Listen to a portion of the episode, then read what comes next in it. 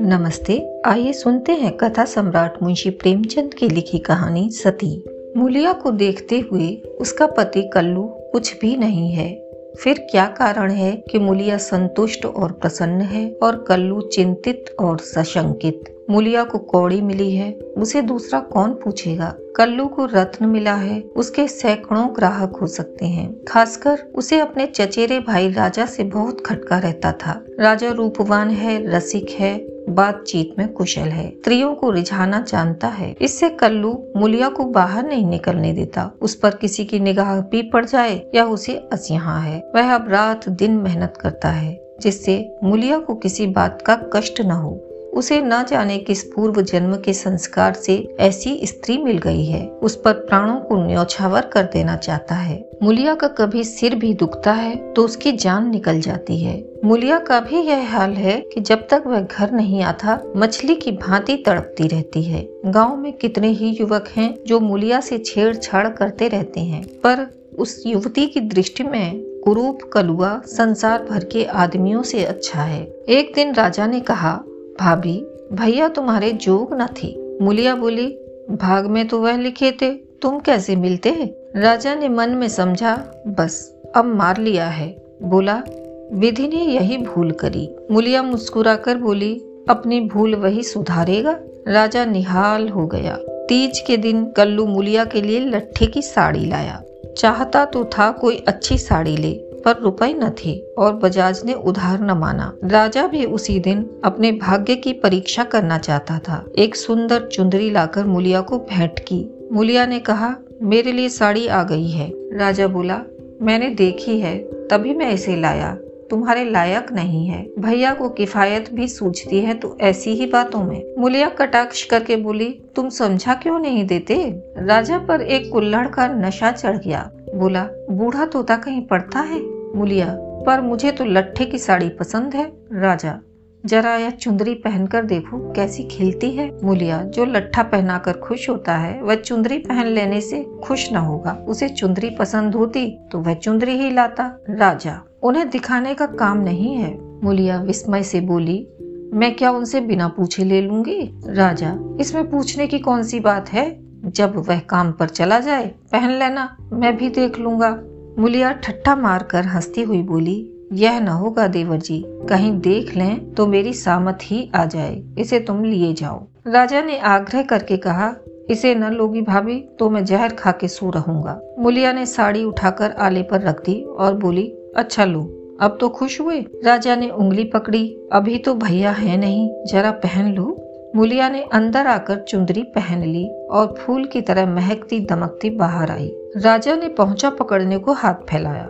बोला, ऐसा जी चाहता है कि तुम्हें लेकर कहीं भाग जाऊँ? मुलिया उसी विनोद भाव से बोली, जानते हो, तुम्हारे भैया का क्या हाल होगा? यह कहते हुए उसने किवाड़ बंद कर लिया। राजा को ऐसा मालूम हुआ कि थाली परोसकर सामने से उठा ली गई। मुलिया का मन बार बार करता था कि चुंदरी कल्लू को दिखा दे। पर नतीजा सोचकर रह जाती थी। उसने चुंदरी रख क्यों ली? उसे अपने ऊपर क्रोध आ रहा था। लेकिन राजा को कितना दुख होता, क्या हुआ? उसकी चुंदरी छन भर पहन लेने से उसका मन तो रह गया, लेकिन उसके प्रशांत मानस सागर में यह एक कीट आकर उसे मथ रहा था। उसने क्यों चुंदरी रख ली? क्या यह कल्लू के साथ विश्वासघात नहीं है? उसका चित्त उस विचार से विकल हो गया। उसने मन को समझाया, विश्वासघात क्यों हुआ?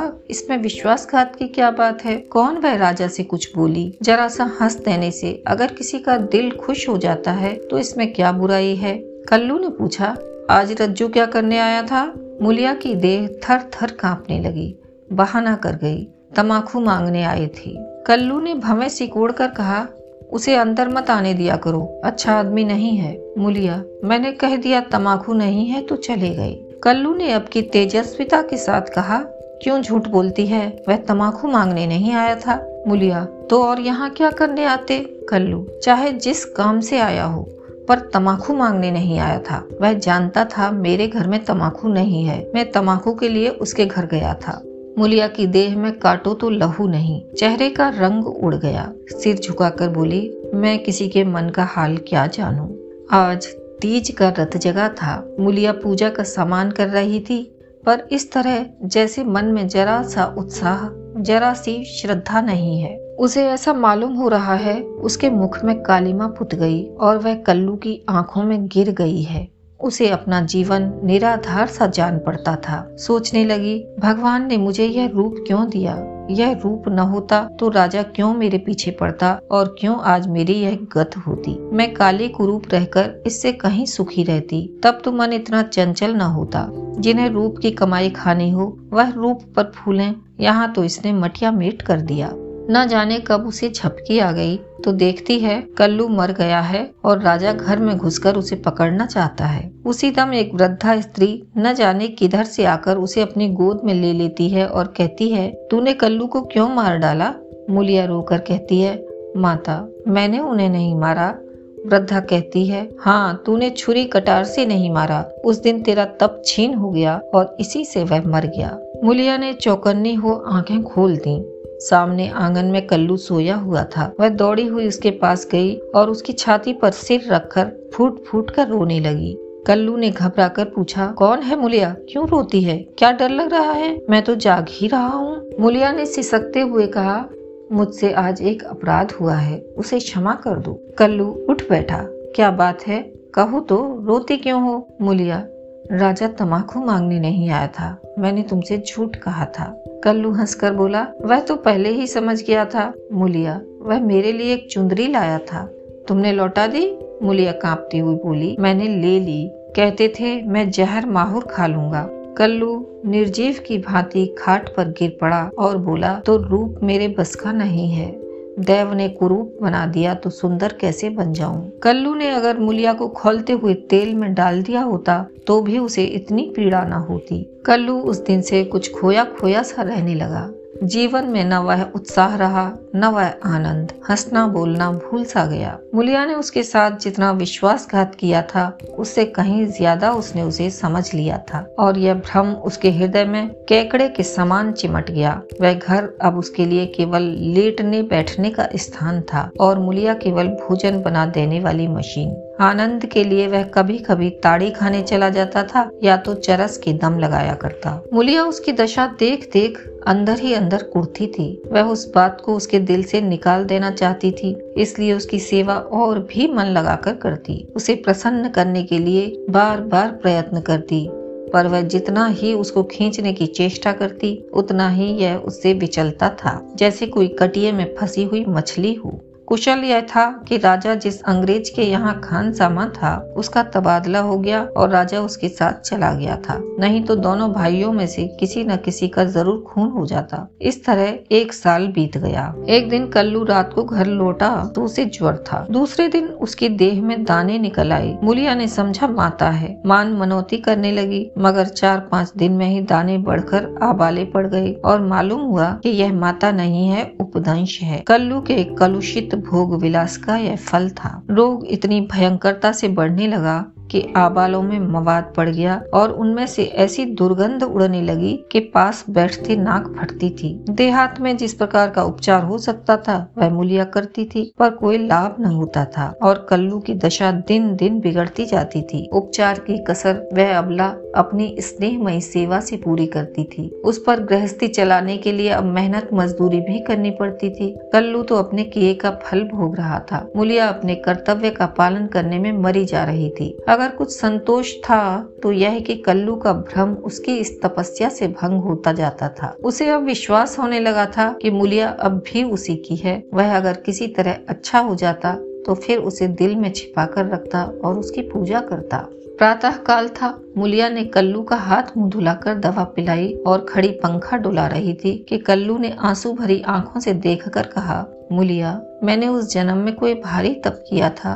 कि तू मुझे मिल गई। तेरी जगह मुझे दुनिया का राज मिले तो भी मैं ना लूँ। मुलिया ने दोनों हाथों से उसका मुँह बंद कर दिया और बोली, इस तरह की बातें करोगे तो मैं रोने लगूँगी। मेरे धन्य भाग के तुम जैसा स्वामी मिला। यह कहते हुए उसने दोनों हाथ पति के गले में डाल दिए और लिपट गई। फिर बोली भगवान ने मुझे मेरे पापों का दंड दिया है। कल्लू ने उत्सुकता से पूछा, सच कह दो मूला, राजा और तुम में क्या मामला था? मुलिया ने विस्मित होकर कहा, मेरे और उसके बीच कोई और मामला हुआ हो तो भगवान मेरी दुर्गति करे। उसने मुझे चुंदरी दी थी, वह मैंने ले ली थी। फिर मैंने उसे आग में जला दिया, तब से मैं उससे भूली नहीं। कल्लू ने ठंडी सांस खींचकर कहा, मैंने कुछ और ही समझ रखा था। न जाने मेरी मति कहाँ हर गई थी तुम्हें पाप लगाकर मैं पाप में फंस गया और उसका फल भोग रहा हूँ। उसने रो रो कर अपने दुष्कृत्यों का पर्दा खोलना शुरू किया और मुलिया आँख की लड़ियाँ बहाकर सुनने लगी। अगर पति की चिंता न होती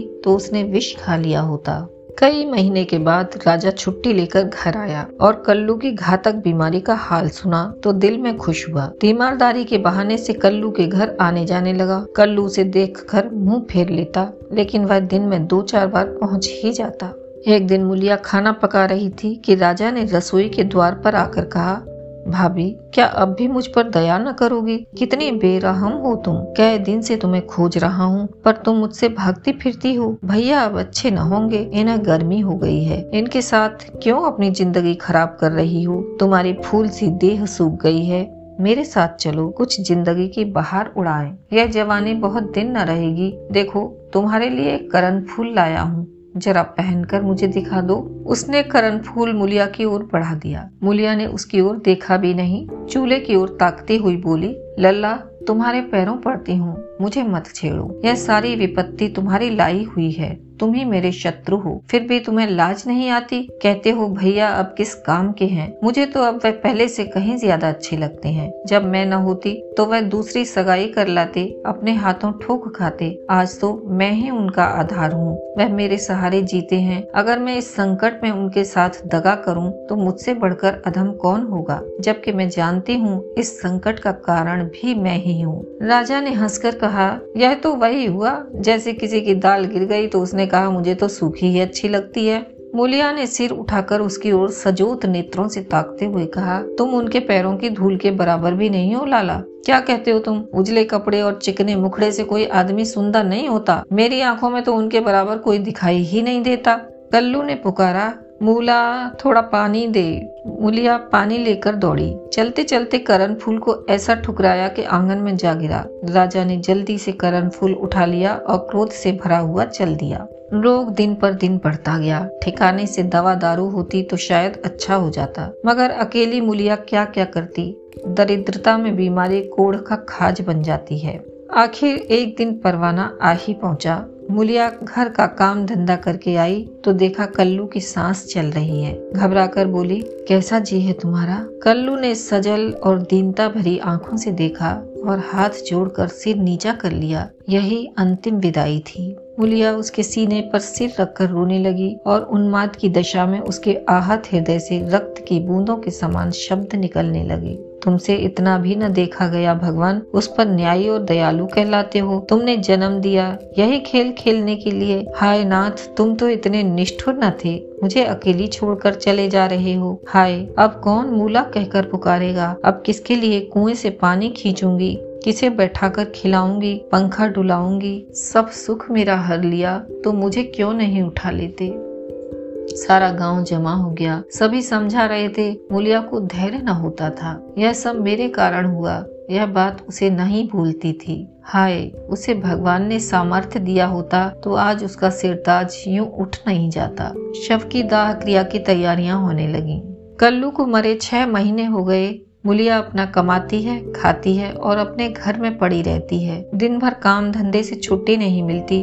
हाँ रात को एकांत में ही रो लिया करती है। इधर राजा की स्त्री मर गई, मगर दो चार दिन के बाद ही वह फिर छैला बना घूमने लगा और भी छूटा सांड हो गया। पहले तो स्त्री से झगड़ा हो जाने का कुछ डर था, अब वह भी न रहा। अब की नौकरी पर से लौटा तो सीधा मुलिया के घर पहुँचा। और इधर उधर की बातें करने के बाद बोला, भाभी, अब तो मेरी अभिलाषा पूरी करोगी या अभी और कुछ बाकी है? अब तो भैया भी नहीं रहे, इधर मेरी घरवाली भी सिधारी। मैंने तो उसका गम भुला दिया। तुम कब तक भैया के नाम को रोती रहोगी? मुलिया ने घृणा से उसकी ओर देखकर कहा, भैया नहीं रहे तो क्या हुआ? भैया की याद तो है, उनका प्रेम तो है, उनकी सूरत तो दिल में है, उनकी बातें तो कानों में है। तुम्हारे लिए और दुनिया के लिए वह नहीं है, मेरे लिए वह अब भी वैसे ही जीते जागते हैं। मैं अब भी उन्हें वैसे ही बैठे देखती हूँ। पहले तो देह का अंतर था, अब तो वह मुझसे और भी नगीच हो गए हैं। और ज्यो ज्यो दिन बीतेंगे, और भी नगीच होते जाएँगे। भरे पूरे घर में दाने की कौन कदर करता है? जब घर खाली हो जाता है, तब मालूम होता है कि दाना है क्या। पैसे वाले पैसे की कदर क्या जाने? पैसे की कदर तब होती है, जब हाथ खाली हो जाता है। तब आदमी एक एक कौड़ी दांत से पकड़ता है। तुम्हें भगवान ने दिल ही नहीं दिया। तुम क्या जानो, सोहबत क्या है? घर वाली को मरे अभी छह महीने भी नहीं हुए और तुम सांड बन बैठे। तुम मर गए होते तो इसी तरह वह भी अब तक किसी के पास चली गई होती। मैं जानती हूँ कि मैं मर जाती तो मेरा सिरताज जन्म भर मेरे नाम को रोया करता।